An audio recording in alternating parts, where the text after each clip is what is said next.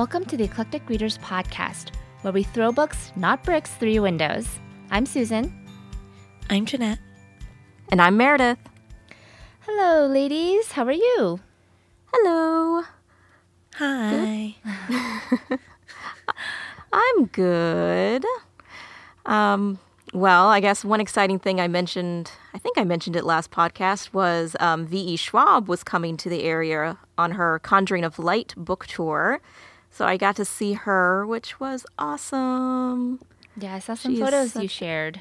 Yeah, she's such a cool lady. Um, and she stayed around and signed books and took pictures and stuff. So that was really cool. Um, it was definitely cool to hear her kind of her take on her writing style and everything because she she said that she always knows how her books are going to end. She writes that first because whenever she gets uh, gets down and out about finishing the book, she can say, "Well, I know how it's going to end. I just have to get there." Oh, that's nice. That's always encouraging. Yeah. It's not the lost syndrome where you just keep going and going because you have no idea. exactly. Yeah.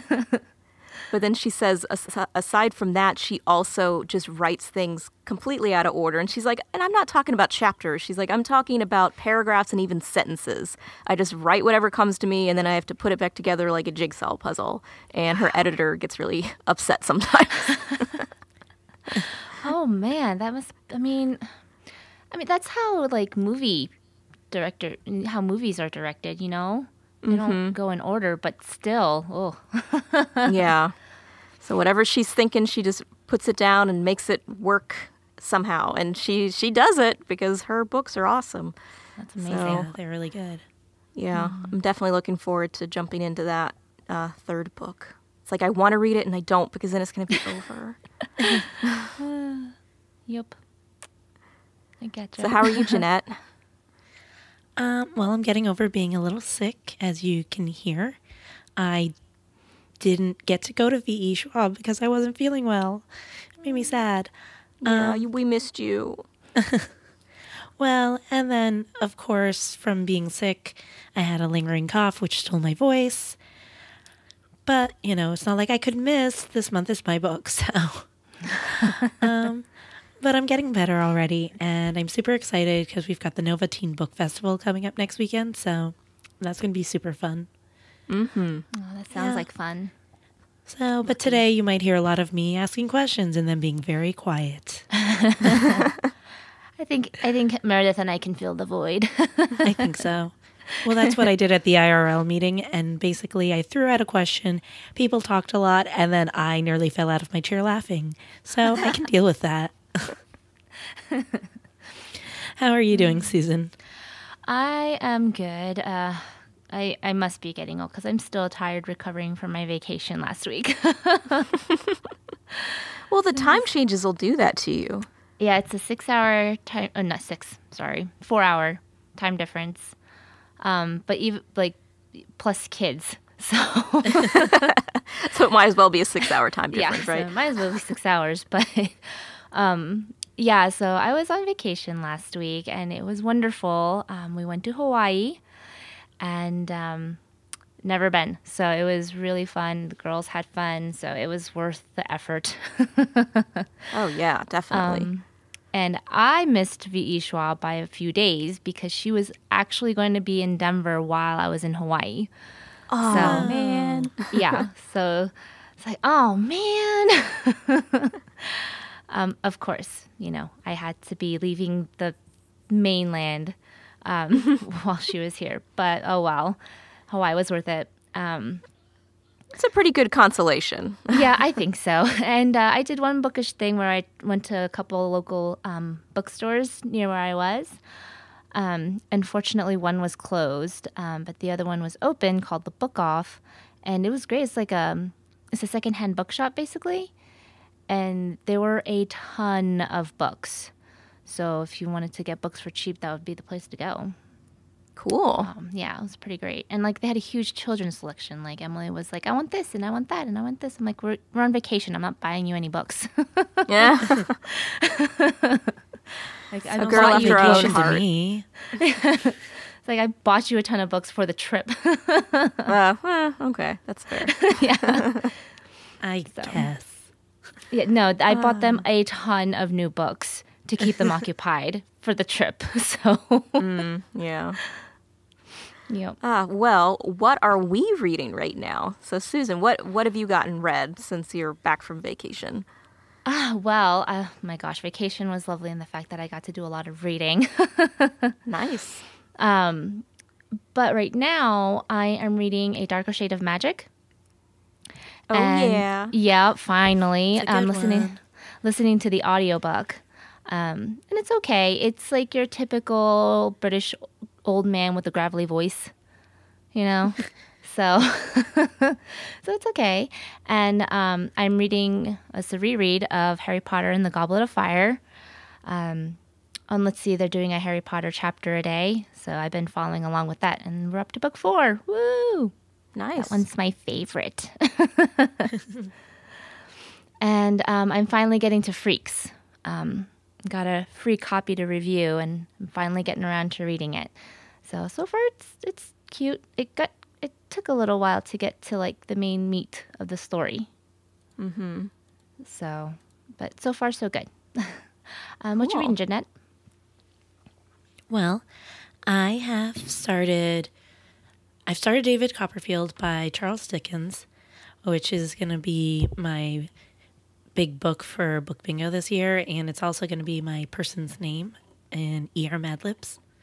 nice. Nice. Yeah, and I'm about halfway through Glass Sword by Victoria Aveyard, um, which is a sequel to Red Queen. I read that uh, I think about a, two years ago, and I really liked that one. But I'm having a little bit of trouble getting through Glass Sword. It's just it's another dystopian young adult book. Girls got to save the day, and it's not bad. It's just it's this one is very dark, and I mm-hmm. think I was more in the mood for something very very fun, which you know Yeah.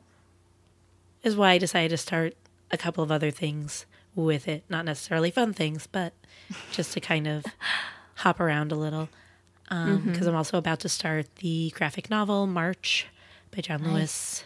I'm about to start book one with the Litsy March in March group, led by our very own Meredith. Yay. Yeah. Wonderful idea. Yeah. Yeah, it's it's going really well so far. Um, and just to give our listeners kind of the little background, if you remember last episode, we had Stacy on, which uh, she's a friend that I met through Litsy, and she had mentioned that she'd never read a graphic novel. So after we recorded, we were talking, and we both realized that we had just uh, both bought the uh, trilogy of March. And so I was like, well, why don't we do a buddy read? You know, it can be your first set of graphic novels, and I want to read it anyway. And then it just kind of turned into, let's just open it up to Litsy. And so we made the March and March hashtag, and we started volume one, and we're about to be starting volume two. And um, I guess technically, when this comes out, we'll be starting volume three, but anyone Yeah. can jump in. Um, you know, they're, they're quick reads. They're really good. I, I've enjoyed this first volume so far. Definitely. Lucky. Um, I, I am not getting these books in time. Aw. Well, I mean, you, you can always jump in when you get them. yeah. Yeah, mine just came in, and one of them came in, but I couldn't get to the library in time, so now I have to put myself on the holds list again. Oh, so we'll see if I get it in time. But I got two of the three, so I have a place to start. That's, good. Good. Did you get one in three? Um, I actually think I did. I got one and three or one and two, but I have one. Well, that's a place to start. Yeah. Exactly. Goodness. Well, about you, so yeah, so um, obviously, like I said, I'm reading March, and um, I also started Uprooted by Naomi Novik. I'm so week. glad. I want somebody else to talk to you about that one. I like that one. Yeah. So, hmm. I mean, I'm not super far into it. I think I'm like, I don't remember, somewhere between 50 and 100 pages in, and it's not really pulling me in yet. It takes time. I will say that. I mean, I know there's still a lot of the book left, but um, oh yeah. everyone's been raving about it, so I was thinking it would kind of pull me in faster. So um, hopefully, hopefully it will.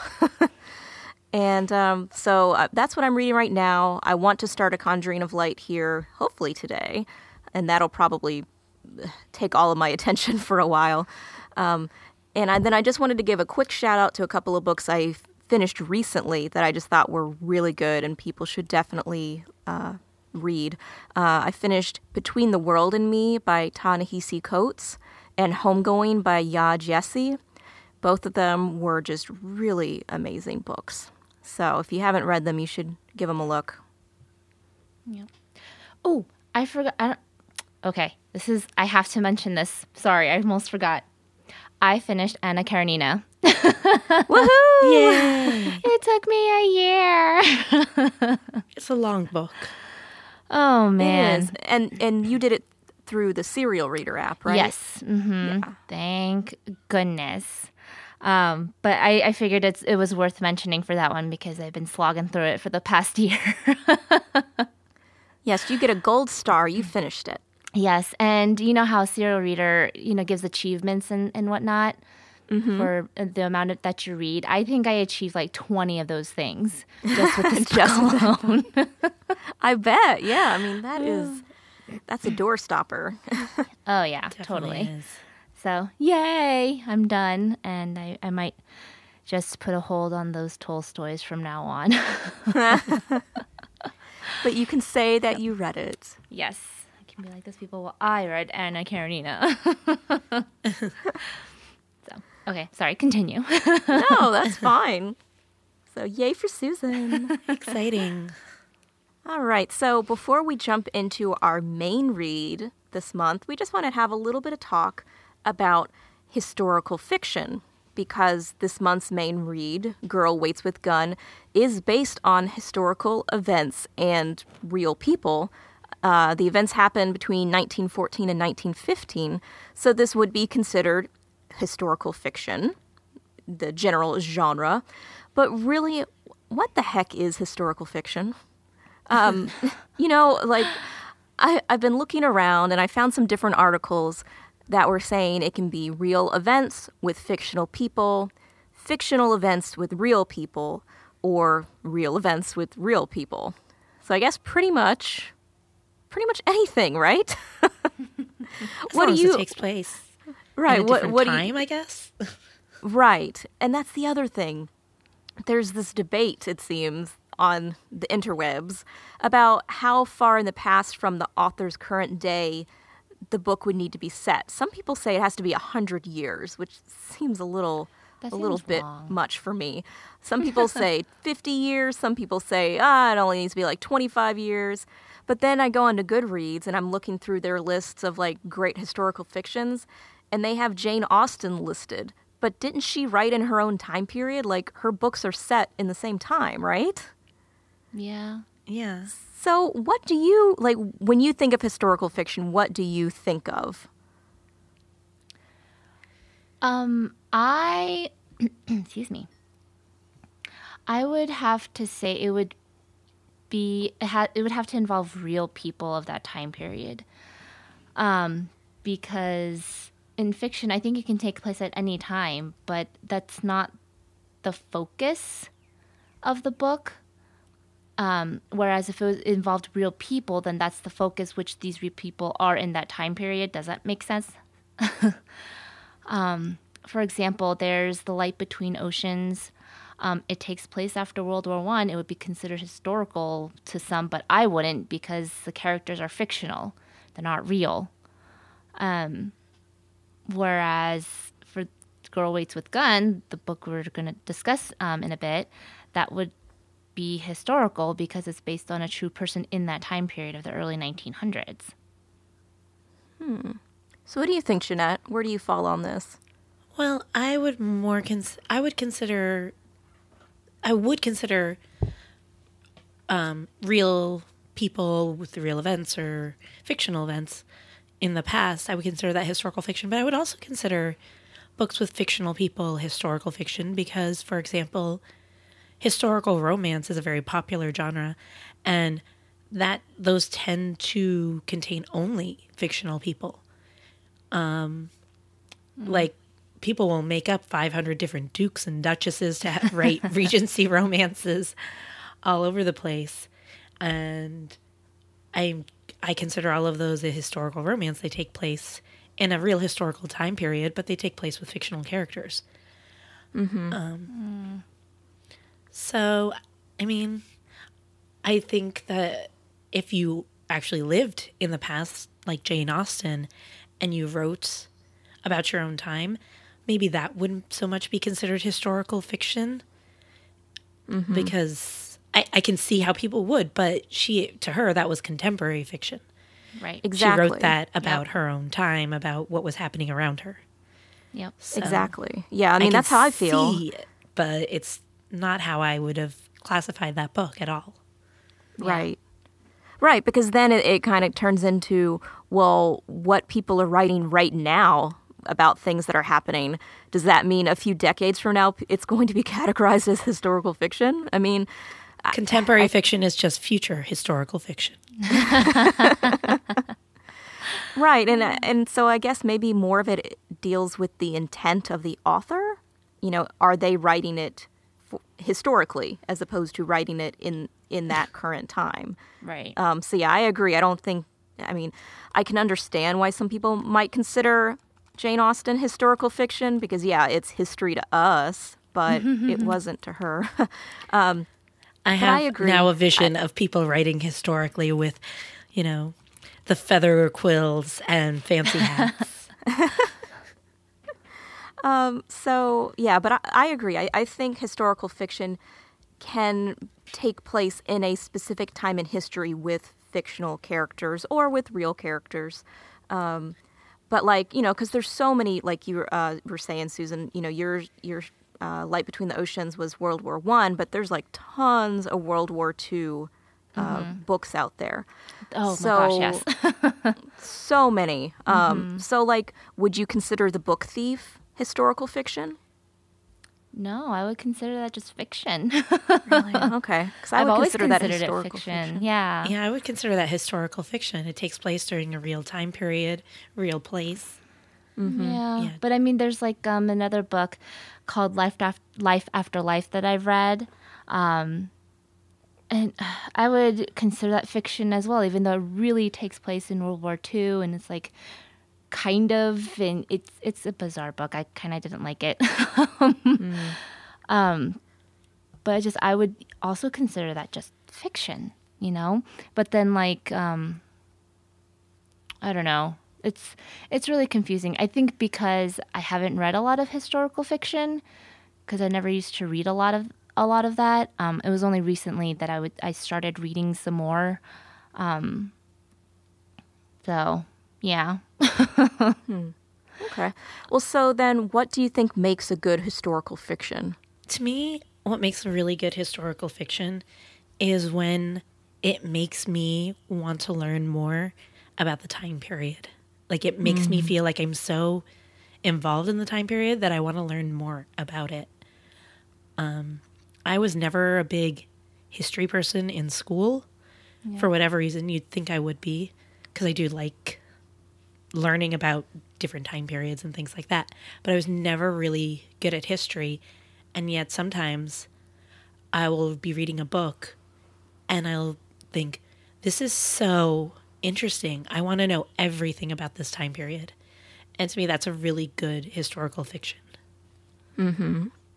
Yeah, um, yeah. I'm the same as you. I've never really been a history buff.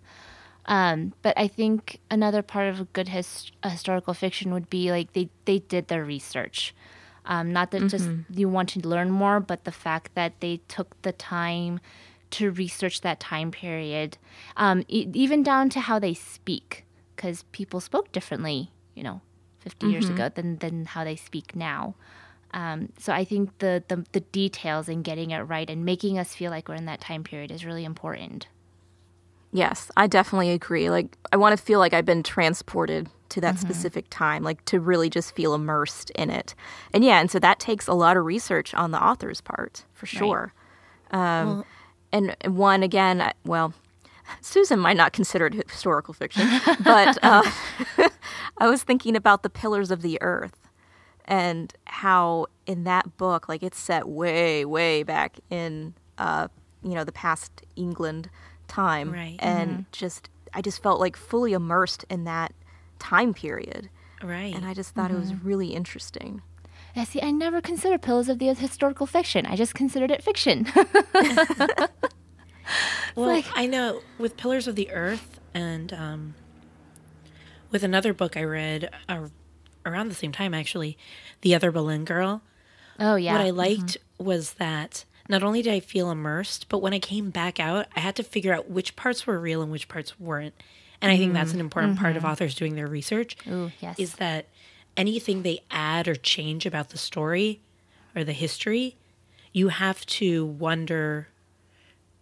It has to be so well integrated into the story that you have to wonder wait, did that really happen that way? Could that really have happened that way? And Yep. so I did like some of the research to figure out like, could that really have happened? Okay. Yes, that could have. No, that couldn't have. Yep. Oh, Yeah, slight, definitely. slight amendment to what I said, because I'm think like I just haven't really thought about this before. Um, with not reading a lot of historical fiction, but I think I think one of you said it. I can't remember, but about the author's intent. Um, where like going back to Light Between Oceans, it just happens to take place after World War One. Um, but if it's like specifically, I guess if the time period is a huge player, a character, um, for a better part of a word, um, of the story, then I guess I would consider it historical fiction. Okay. Because I'm, but you know that that only really applies to like World War II books that I've read because I've only read those, like the Nightingale.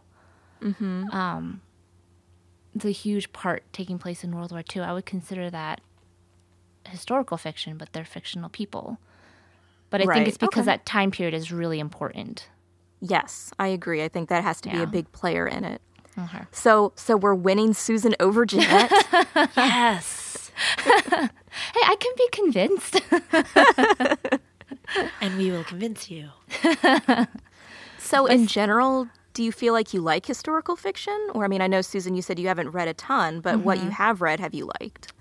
Yeah, the few that I've read, I've liked. Um, like I mentioned, Life After Life. I wasn't huge out on that, but I mean, I don't consider it historical fiction.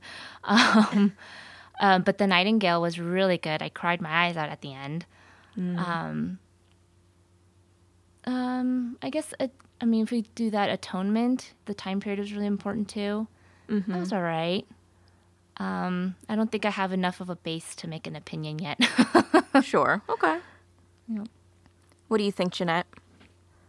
It's funny if you ask me this question, like just stop me while I'm walking down the street and ask me this question, I'd probably be like, nah. But like really thinking about it, I really do like historical fiction. Like a lot of the books that we've talked about, The Pillars of the Earth, The Book Thief, um, The Other Berlin Girl, I really enjoyed those books. I really felt immersed and I wanted to learn more. And I would like sit down and Google after reading them. And I have always liked historical romances. So I actually think I really do like historical fiction. I just don't think about it much. Yeah, because it I feel like it encompasses so much of what we read and we don't necessarily think about it that way. right. it really does. But I agree. I, I, I really like historical fiction. Um, so I would like to read more of it. I know I've got a few on my TBR definitely that take place in World War II because that's definitely a, a popular one. Really It is. But then I guess some people wouldn't think that's historical fiction because it hasn't been 100 years yet. But um, I mm-hmm. definitely think it is. It's, it's enough in the past that, you know, people are still having to really research it and, and, you know, do their homework because it's not like it's happening right now. Right. Um, and so, along with that, have you read much alternative or alternate historical fiction? Do you like that? What do you think of that? Um, I read a few. The one that really comes to my mind is the Behemoth series. It's a yep, that's what I was going to say. yeah, um, and I, I enjoyed it. Um, I don't. I think that's that's like the only one that really comes to my mind. I don't think I've read a lot of alternate universe histories. Mm-hmm. Thinking That one on was it. really interesting, though. Yeah. Um, yeah. I think that's the main one that comes to mind too. I haven't read a Mm-hmm. whole lot. I have to be honest, I don't quite like it as much as I like general historical fiction. Hmm. What's that? Um, I think I found it, and I'm thinking of that series in particular because that's the main one I can think of. Um, but I found it a little confusing. Like I said, I'm not a big history person, so the parts of the history that I knew really well then really confused me with the parts that they had changed. Hmm. Mm. Hmm. Yeah, I could see that. So yeah, I um I don't know, and I didn't feel as immersed in it because it wasn't as true to the history that I knew. Sure. Yeah, I this past well, I guess 2016, I read a few different kind of all alternate historical fictions. Uh, I read the duology Wolf by Wolf and Blood for Blood by Ryan uh, Graudin, and so that took place after World War II, uh, kind of in you know Europe, but Hitler won World War II, so the Axis powers were the ones in power. So I thought that was a really interesting take on it and uh, I really enjoyed the the books. And then another one that I would consider alternate historical fiction is uh, Colson Whitehead's The Underground Railroad. A lot of people have been categorizing it as magical realism because the Underground Railroad in his story is literally a train that runs underground. But I fail to see the magic. I mean, I, I r- ride in a train that goes underground to work, and it's not magic. You sure? That's a good point. no, I'm I'm pretty sure if the metro was magic, it would run better. Burn Metro. uh, you know, I mean, it's it's a love hate relationship with Metro. I'm sorry, but uh, but I think just because it's you know like it's just different than how the events actually took place. So to me, I consider that alternate historical fiction. Mm-hmm. I'm not sure how Colson Whitehead feels about it, but to me, it's it. I didn't find anything magical in the story. So that's my two cents on that. Well, it sounds like we all have a lot of feelings about historical fiction and alternate historical fiction.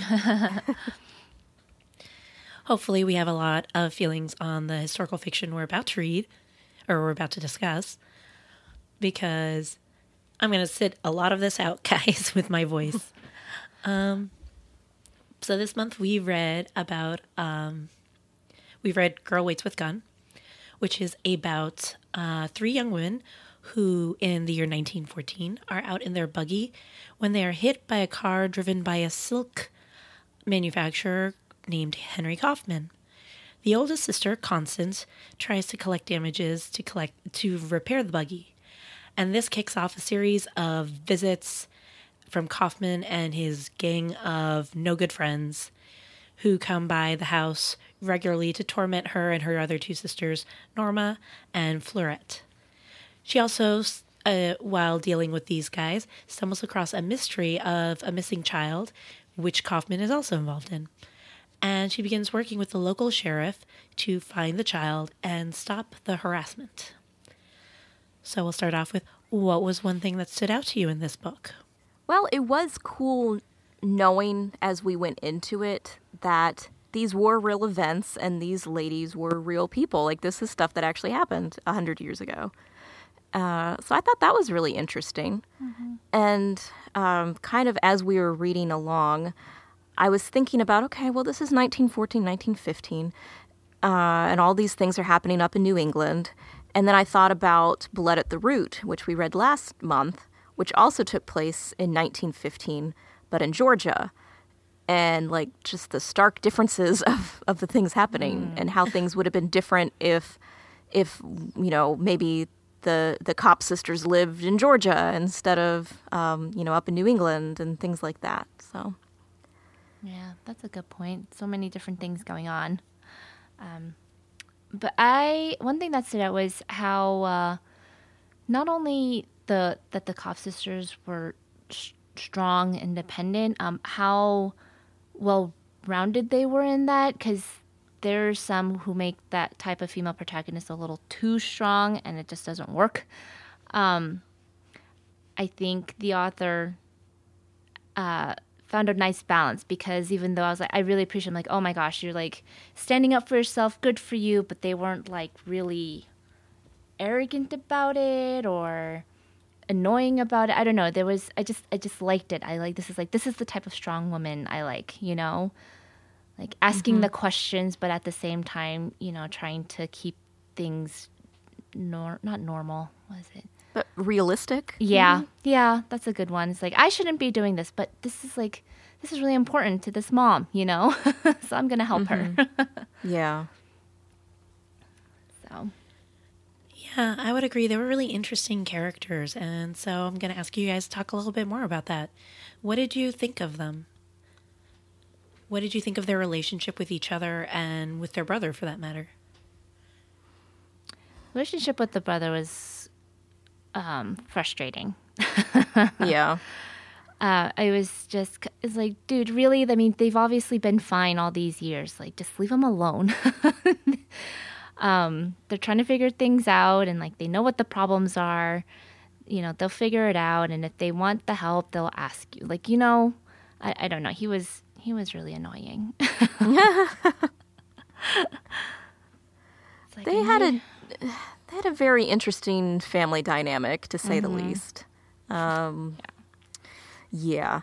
So Norma like she was so grouchy, but she was also really fun. yeah. I, I really enjoyed her. Yep. Um and her her pigeons, Norma and her pigeons. oh, s- sending off her little carrier pigeons and then them coming back and and her um, pulling out those um, newspaper clippings to put in their little carrier thing. And it was just like it was so passive aggressive the way that she would she would she would cut out these little things. And i guess she kind of took over for their mom because their mom would just read it to them and be like oh look at this. This lady lost her way and you know now she's outcast and what you know whatever. And and so norma didn't quite go that route but she was still kind of pushing it on them. And so i just the her passive aggressive pigeon notes were just ridiculous. But i have to say i mean Francis was, you know, like I get what he was trying to do. He was mm-hmm. trying to help them, and to, I mean, to be fair, like this was, I would say, pretty abnormal for three unmarried sisters to be living by themselves out in the country. Yeah. Definitely at this time period. yeah, in this time period, yeah. So I, I can understand why he felt like he needed to step in, but the person that was really annoying me was Fleurette. Same. Um, like the way she i mean and, and i don't know if it's just the way she was written but she just sounded like a whiny child like much younger than she actually was. I mean she did not she did not come off as 16 going on 17 to me. Same here. it was more like 10 you know she just seemed like like a child. And i mean I, I guess maybe some of that was from her upbringing and just mm-hmm. being like so closed off from society. I um, think that's a big reason to how why Fleurette's the way she is. And I was hoping that through this book there would be some kind of growth with her. Mm-hmm. Um, but there really wasn't. like we saw in just a little a little inkling of it at the end when she's on the the stand for the trial and they're like oh well Yeah. it sounds like your you know your sisters did a lot of stuff for you and it was really dangerous and she's like oh huh i guess it was yeah. like yeah Oh, where have you oh my- been this entire book God, seriously.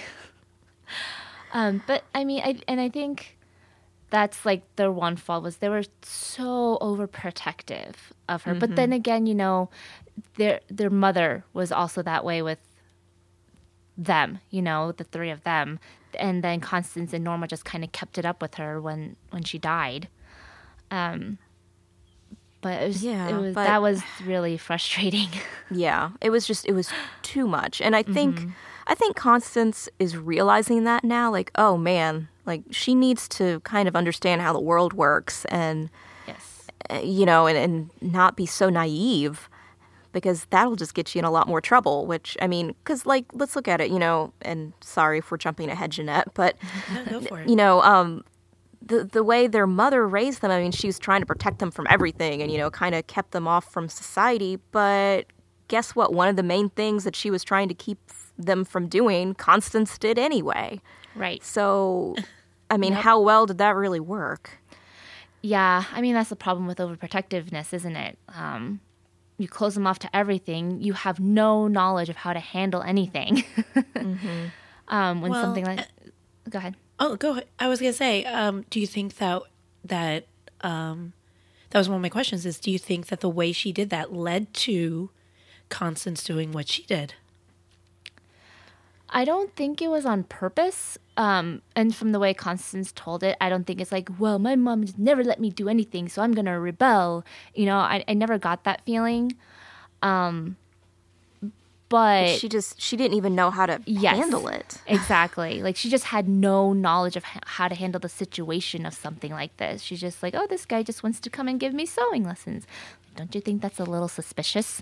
You know? um, like that kind of thing, I think uh, it definitely needs to be taught, you know, and, and sheltering um, your children like that does not help because they just won't know. You, you need to give them the power to know and learn and you, you know what I mean? like Yeah.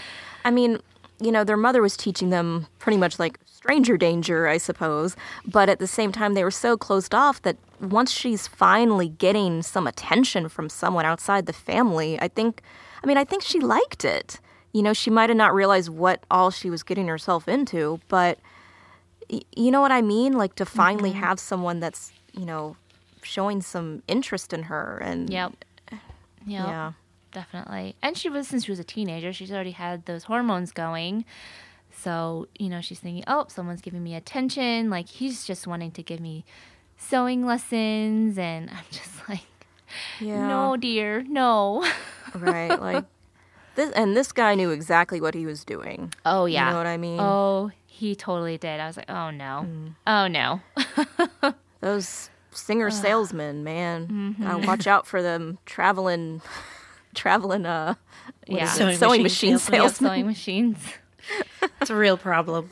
My Yeah. mom used to tell me that all the time. but do you wonder i was just thinking about this and, and maybe i'm making him even creepier than he should be but but don't you find it odd that he happened to just knock on her door when she was alone like do you think he was watching to kind of see when her mother was out of the apartment I don't think necessarily, but if you remember, the first time he came, he came while the mother was alone in the apartment. right Right. So I think it might have been maybe a sales technique or, you know, a secret of the business. Like, go in when a woman's alone and you'll have a much easier shot at making a sale or making a sale, as it were. Um, yeah, I think it might have been just kind of a business technique to just go in when the woman was home alone, generally mm-hmm. speaking. Mm-hmm. No matter Yeah. what business you intended that day. Um, right, but he then went back. So did he see more daughters or did he see more women going into the house? Well, he didn't sell anything the first time. Yeah, and decided to try again, Yeah. which is another sale. It could be another sales tactic. Like Yeah. if he saw that there were older, you know, girls living there, he can convince them instead of mom Mm-hmm. yeah. to maybe I- buy a sewing or, machine. you know, once he had gotten in the first time with the mom, Mm-hmm. you know, okay, I'll go in a, the second time. The second time, I'll close the deal. Right. So, Yep. well he did close a deal Yeah. I'm just, like I said, Uh. whatever his business he intended that day.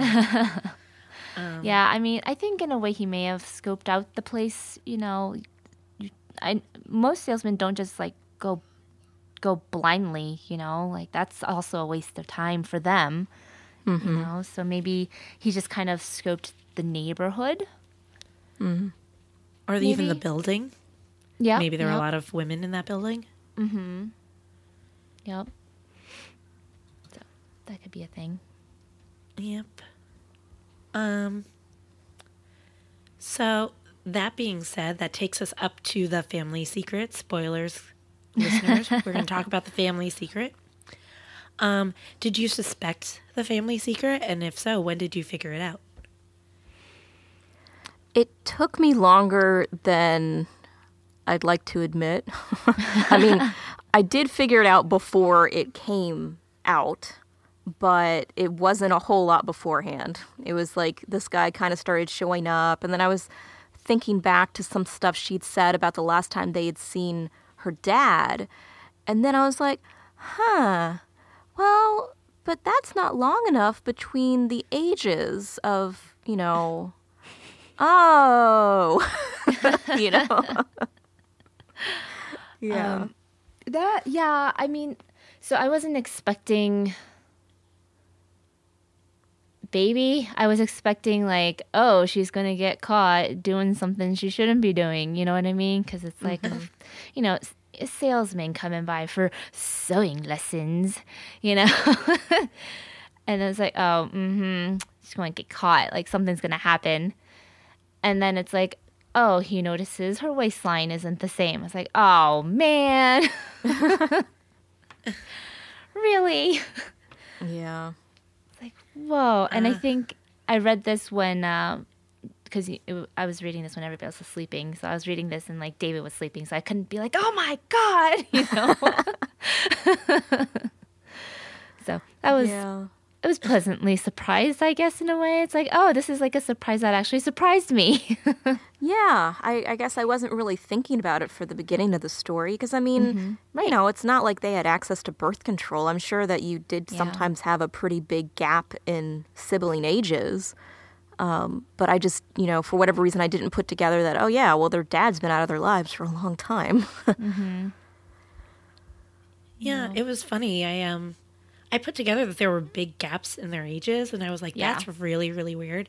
Mm-hmm. But originally when the Singer salesman showed up, I actually thought he was gonna seduce the mom.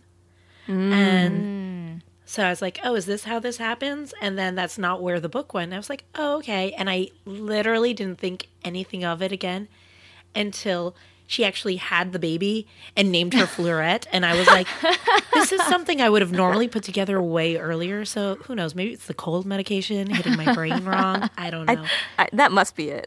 yeah, But yeah. normally I would have put that together way earlier, and I felt very foolish for not having done it. Yeah, the age gap, I just thought like something happened um, with the mom, like she just got pregnant late in life, or, you know, the different dads or something like that. Um, so, but then like everything, and then when she explains that everything that Norma did, I was like, oh, yeah. okay. But uh, yeah, the suspicion definitely came when she mentioned, like, oh, yeah, he noticed my waistline was a little bigger. I was like, oh, really? And see, even then I didn't put it together that it was Fleurette. I was like, oh, she's Yeah. gonna get pregnant. She may have a baby. She'll put the baby up for adoption. Like it didn't line up. I didn't figure the adoption part. That was like a, a surprise. I was like, I never even, I never even thought about that. Like that mm-hmm. her mom would just adopt the baby. It's like, oh, that's I didn't really figure it like that. Yeah, I didn't Yeah. figure like her mom would adopt the baby, but I mm-hmm. kind of figured with the whole um thing with the Lucy Blake's baby being, you know, temporarily mm-hmm. adopted. yeah. I mm-hmm. figured the mirroring of the storylines, like, oh, mm-hmm. Constance will have a baby and put her baby up for adoption. Mm-hmm, and then that's not exactly the way it went. And I was like, oh, oh, wow, I'm stupid. No, I think it's fun. It's like you know, every s- everyone's on getting like a clever surprise because sometimes surprises are like, oh, we never mentioned anything but surprise, you know, or like it's so easy you figure it out from the beginning and you just have to hope the story is good. Right. So Yeah. But can we talk about like how cold her mom was? Like Constance goes missing and she's just like, well, oh my gosh, she must have just gotten into something that we don't want to deal with. So, I have Right. issues with their mom, yeah. like big issues. well, and that's why I asked about the sisters' relationship with each other and with their brother because it's just an interesting dynamic. Um, I've been watching a lot of Golden Girls, and it's very funny to watch because like they're very snarky with each other on Golden Girls. And Daniel walked in and he's like, like these women hate each other, and I'm like, no, they really love each other. But when you read this book, it's got the same kind of thing. Like you read it and you're like, man, can, do these women like each other at all? yeah, but it's that dynamic of we're really, really snarky because we love each other so much. Yeah. Yeah, I mean, you definitely see the love with with Norma. Um, she went to all that work. Like, their mom didn't do anything. It was Norma who did all the work and all the planning um, to find Constance. You know, um, and I think that just shows. I think that just shows like awesome family love. You know, um, and the fact that like they just accepted Fleurette as their own, you know. Yeah. Um, I, I think that says a lot about that family, even though they kind of give each other a hard time. Um, and yet, Norma's the one who is most like their mother after their mother dies.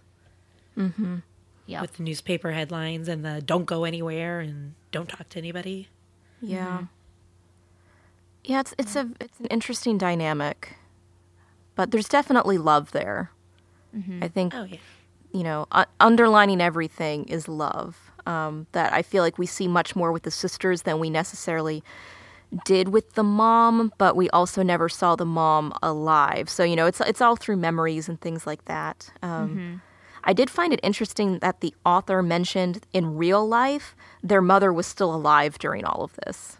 really, Yes. Yeah. interesting. yes, she does. She says that. Um, she said she didn't. She decided to kill off Mama Kopp a little earlier than she died Oh, right. in real life because she said it was being it was becoming very difficult for her to try and write for women together in that house.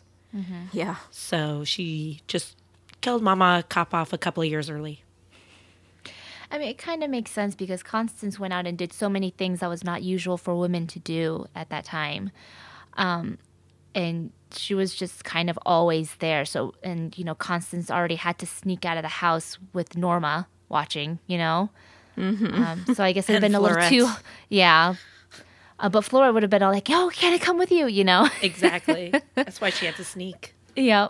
Um, but I think if mo- uh, their mom and and Norma were there at the same time, it would have been harder to have Constance go out in a reasonable manner, I guess. You know, Yeah. shy of not going home at all or something. Yeah. Yeah. Well, um, and I thought it was an interesting point when um, Constance says of Fleurette, she watched Mother and learned her ways just like I did, but I hoped she would watch me too and learn something different. So, what do you think Constance is hoping to teach Fleurette, and what do you think Fleurette is learning?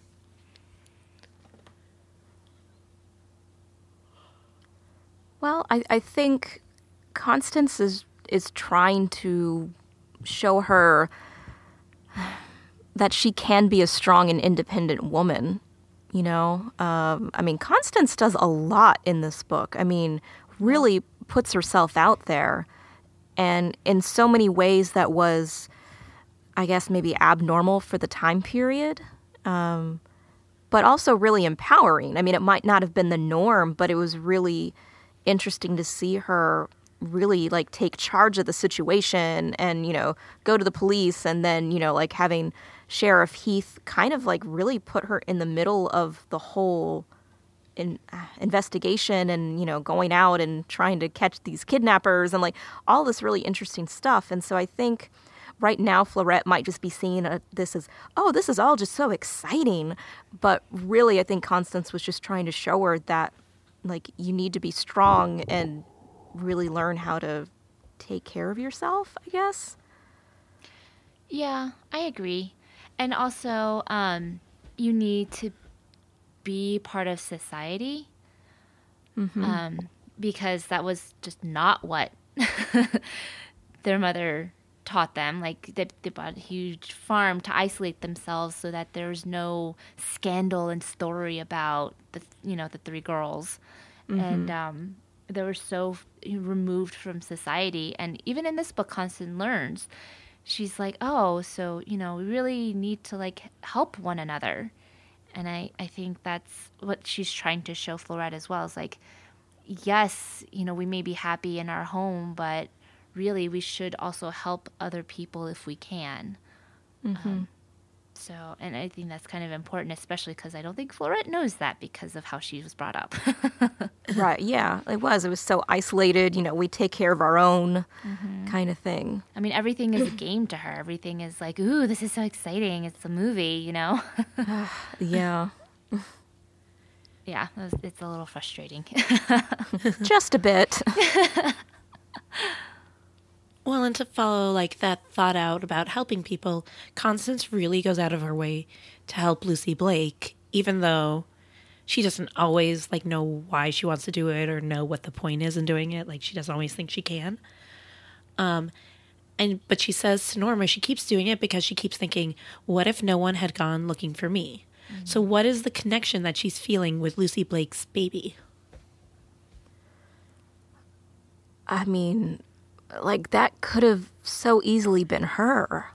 yeah. You know, like she's really kind of looking at herself years ago. I mean, I know they said that she was planning on giving Fleurette up for adoption, but you never know. When she actually had Fleurette, she might have decided, "No, I can't. I can't give up my daughter."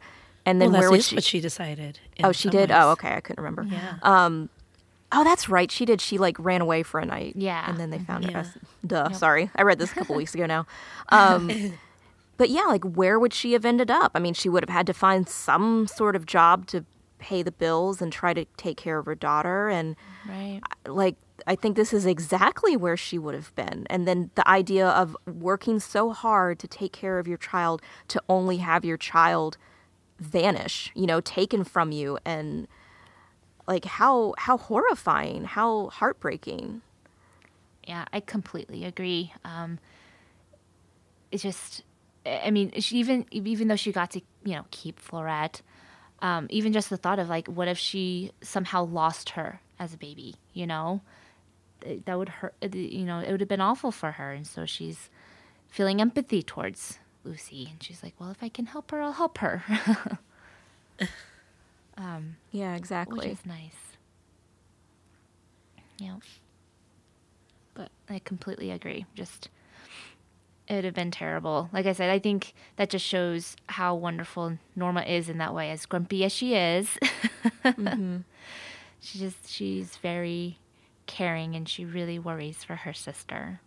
So Oh, oh Yeah, yeah. she did, mm-hmm. and she brought her sister home, Yeah. just like Oh. Constance brings Lucy Blake's baby exactly. Yay. And I was like, oh, my heart is so happy. Right. And and Oh, man. also, I'm just now kind of thinking of it this way, but so while Lucy, you know, was in Constance's shoes, she now gets to have a future that Constance never truly had. I mean, Constance did get to keep her baby and grow up, you know, see her grow up, but she'll never be her mother. You know? Oh yeah, that's right. That's a good point. It's point. true. But Lucy will will get to mm-hmm. be the mother to her son and not just kind of a side a side mm-hmm. character in her life, you know. yeah. No, that's a really good point. Maybe she also thinks like, what if I was never found and I would be Lucy, where I would get to be mommy. Mm-hmm. You know, like I, won- I wonder how that would change their relationship. You know, like how mm-hmm. different it would be. And it was just like my, I felt so bad for her when she was describing, you know, all the times where Fleurette cried and she couldn't go to her and and then she was talking about how she had a nurse her in the pantry. I'm like, what? yeah. that is uh, just nobody could see them. They didn't yeah, I know, but it's just so terrible. I'm like, no, you can't It's be nursing sad. in a pantry. No, Yeah. that's so awful. So maybe she's thinking like those kinds of circumstances would have been slightly easier. You know, she'd be she be mom and not her mom being mom. So, mm-hmm. yep. Well, we're going to move on to something kind of fun, and we're going to get fanish here. Um, how did you feel about the relationship between Sheriff Heath and Constance? Because I really shipped them, man. I was oh my shipping gosh. so hard. Yes. I was so upset when we found out he was married. It was like, what the heck? No. So I was kind of like apprehensive that they were she was gonna put them together. It's like no, let the can they be fr- let just be friends. Let, can they be best friends? Let them be besties. Like don't have them fall in love. There's No, such I good don't want it. chemistry. I know, but it's like no, no love interest. But then he was married. I was like, okay, I got. That. And then you know his wife turned out to be pretty terrible. So I was like, mm, he's better off with Constance. Yeah. See, And I mean, it'll be interesting to see. I mean, I don't know. I can't remember. I don't think in real life they got together. So I don't know if she'll take it that way. But yeah, his wife is super crabby. And the way that he talks about her, it sounds like they have a really rocky marriage. So I'm like, is she going to leave him? Can he get with Constance after that? Maybe? I mean, it would be pretty scandalous back then. But yeah, yeah. I mean, she's It already like a 35 year old single woman. She's already scandalous. Yeah, that's what's gonna say. I mean, I think she's already like there. What's and more she's scandal? carrying a she's carrying a gun. We have to Yeah. like alert the newspapers, people, and they did. as they did. yeah. Um, well, and you know, if you think about it, in like you said, Constance is kind of a odd duck in her time period in this life to begin with. But he still helps her. So like why does he go out of his way to help her and offer her the job and everything?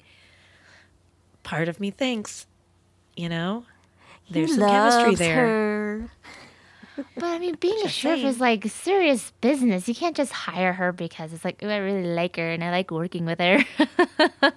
But she's also good at it. no, yes, no. He, I think he just really saw the potential in her, and um, he feels like there needs to be more people like her on in, in, in the police force. Um, and Yeah. the fact that true. you know they have good chemistry is a plus. You know. Right. I mean, they they work well together. Yeah. And he definitely seems quite progressive for the time period. Yeah. Um, you know, where he's focused on you know prisoners' quality of life and things like that. And and yeah, I mean, we do see that Constance is able to solve this, you know, missing child case because she's a woman and other women are more willing to talk to a woman about such things. Um, so I think she solved the case, really. I mean, she's she even found the case, let's be honest. Yeah, didn't even true. know. Yeah, and I guess Susan, you you are making a really good point that they need people on the police force who take these kinds of complaints seriously because he was the mm-hmm. only one who took her seriously. Yes. Well, and wasn't afraid to stand up to Henry Kaufman. Yeah, like she really wanted to get down to the truth. She wanted right to be righted. You know, hey, this guy mm-hmm. ran into me and he's not paying me. This is a problem. Yeah, and like d- don't let it go just because it's ri- he's rich, you know. Mm-hmm. Because what, when she first went in, she was talking to like a detective or something, and like you know, he wasn't going to do anything about it, whether Yeah. he didn't care or he was scared of Kaufman or whatever. But I think like the sheriff really put his neck out on the line to to do this and to take it seriously and to really hold Henry Kaufman accountable. Yep. He did. Yep. All right. Well, I know we're running out of time, so I'm just going to do another question or two um, before we wrap up here. Um, Fleurette suggests that their year of harassment at the hands of Henry Kaufman was also the most interesting year of their lives and therefore might not have been such a bad thing. She asks her sisters, Can you honestly say that you wish Henry Kaufman had never run us down on Market Street? And so this question I actually got from like the official like book club questions guide um because I thought it was a really interesting question. Like I think we can pretty much guess what Constance's answer is, but how do you think for example Norma feels? And the guide asks how would you feel? So how would you guys feel? I I would be like I would say maybe you know, I don't quite regret it, but at the same time I'd probably side with Norma cuz I feel like she'd be like, "No, I didn't want him in our lives." I mean, she was pretty much like that the whole time this was happening. Like, you should, you shouldn't have bugged him. You shouldn't have gone to him. You shouldn't have done that.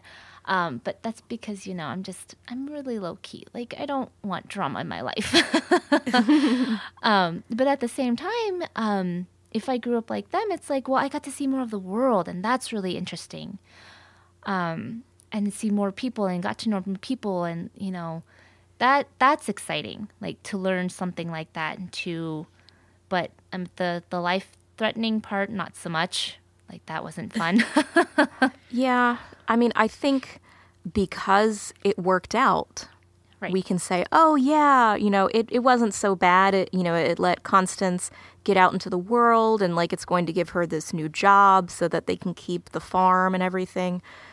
But would we be saying the same thing if Fleurette had actually been kidnapped or someone had been killed or you know what I mean? Like it could have gone real bad right but it just happened to not. And so I think that makes it seem like, oh, well, we should kind of sort of be thankful that this happened.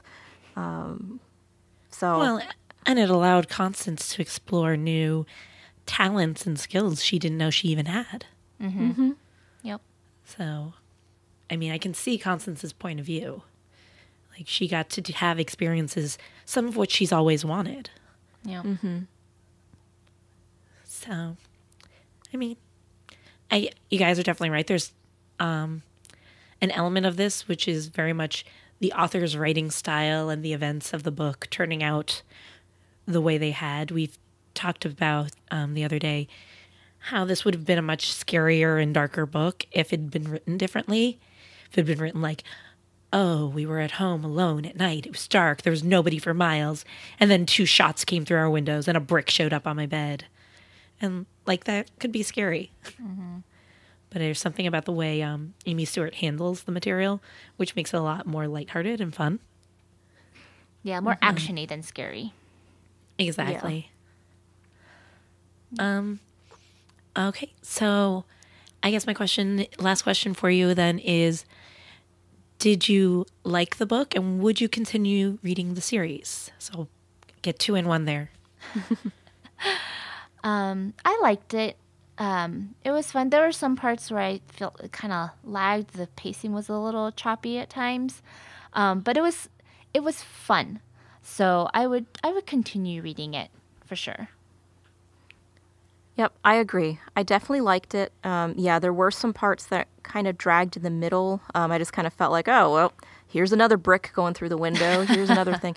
But I mean, that's how many times it actually happened. I mean, she said that she took these letters, like these were the actual letters that were thrown through their window or put in their mailbox or whatever. So, uh, like, I get it. Like, she she kept with the true events, so that's fine. Um, but yeah, it was it was fun, and I'm actually really looking forward to the second book because I think now we've gotten this whole incident is done. I'm assuming, and so now we can like l- see how Constance is going to do being a cop, and I think that'll be really interesting. And I actually just got the uh, second book on my Kindle, so Oh, nice. I will be reading it. Yeah, I I agree. Um, I actually picked this book up. Basically, I judge this book by its cover, guys. I saw it in a BookBub or an Early Bird Books or something like that, and I was like, "That looks fun." Oh, based on a true story about a lady de- deputy in 1915. I was like, "All right, why not?" Picked it up, and I really enjoyed it, and so I just picked up the second book as well, and I will be looking forward to reading it and I like guess we'll keep you guys updated. Um, but in the meantime, our next book on Eclectic Readers will be Love Warrior by Glennon Doyle Melton, and we're going back down the nonfiction road. It's a memoir um, about um, the author's marriage and uh, some marital troubles. So Yeah. we'll be reading that for next month. Looking forward to talking about that. Well, yeah, I mean, a lot of us are married and some with children, some without. So it'll be it'll probably be an interesting discussion. Yes, this one is um, Megan's book, and we were teasing her about that. Um, it was a lot of fun. All right. Well, we have uh, some links to some of the um, information that the author took and had on her website about the real char- uh, people for the characters um, for Girl Waits with Gun. And to find that, you can check them out on eclecticreaders.fireside.fm slash 33. Um, Our new so- website. Yeah, Yay. it's our Yeah. new home. It's Yeah, so go check it out. Yeah, go check it out. Um, and there's some other um, content, uh, some a few content on there, so go check it out. Um, so other than our new home, um, where else can people find you, Jeanette? You can find me on Goodreads at JMT Rivera and Litsy at the same name, JMT Rivera, and on Twitter at Dr. Jeanette, D R J E A N N E T T E. And I'll be putting some of my questions I didn't get to up on Goodreads, so look for that. Yeah. How about you, Meredith? You can find me at Goodreads, Twitter, and Litsy, all at the same handle, Mare the Book Gal, which is M E R E T H E B O O K G A L. What about you, Susan? And people can find me on Goodreads, Twitter, and let's see at the same handle, Ruri Kaicho, R U R I underscore K A I C H O U. And uh, to keep up with our podcast, go ahead and subscribe to a podcatcher so you never miss an episode. Um, please rate and review us on iTunes. Um, that way we can um, be out there for other people to find us. And then after that, I think we're all done. So let's shelve this until next month. Bye. Bye. Bye.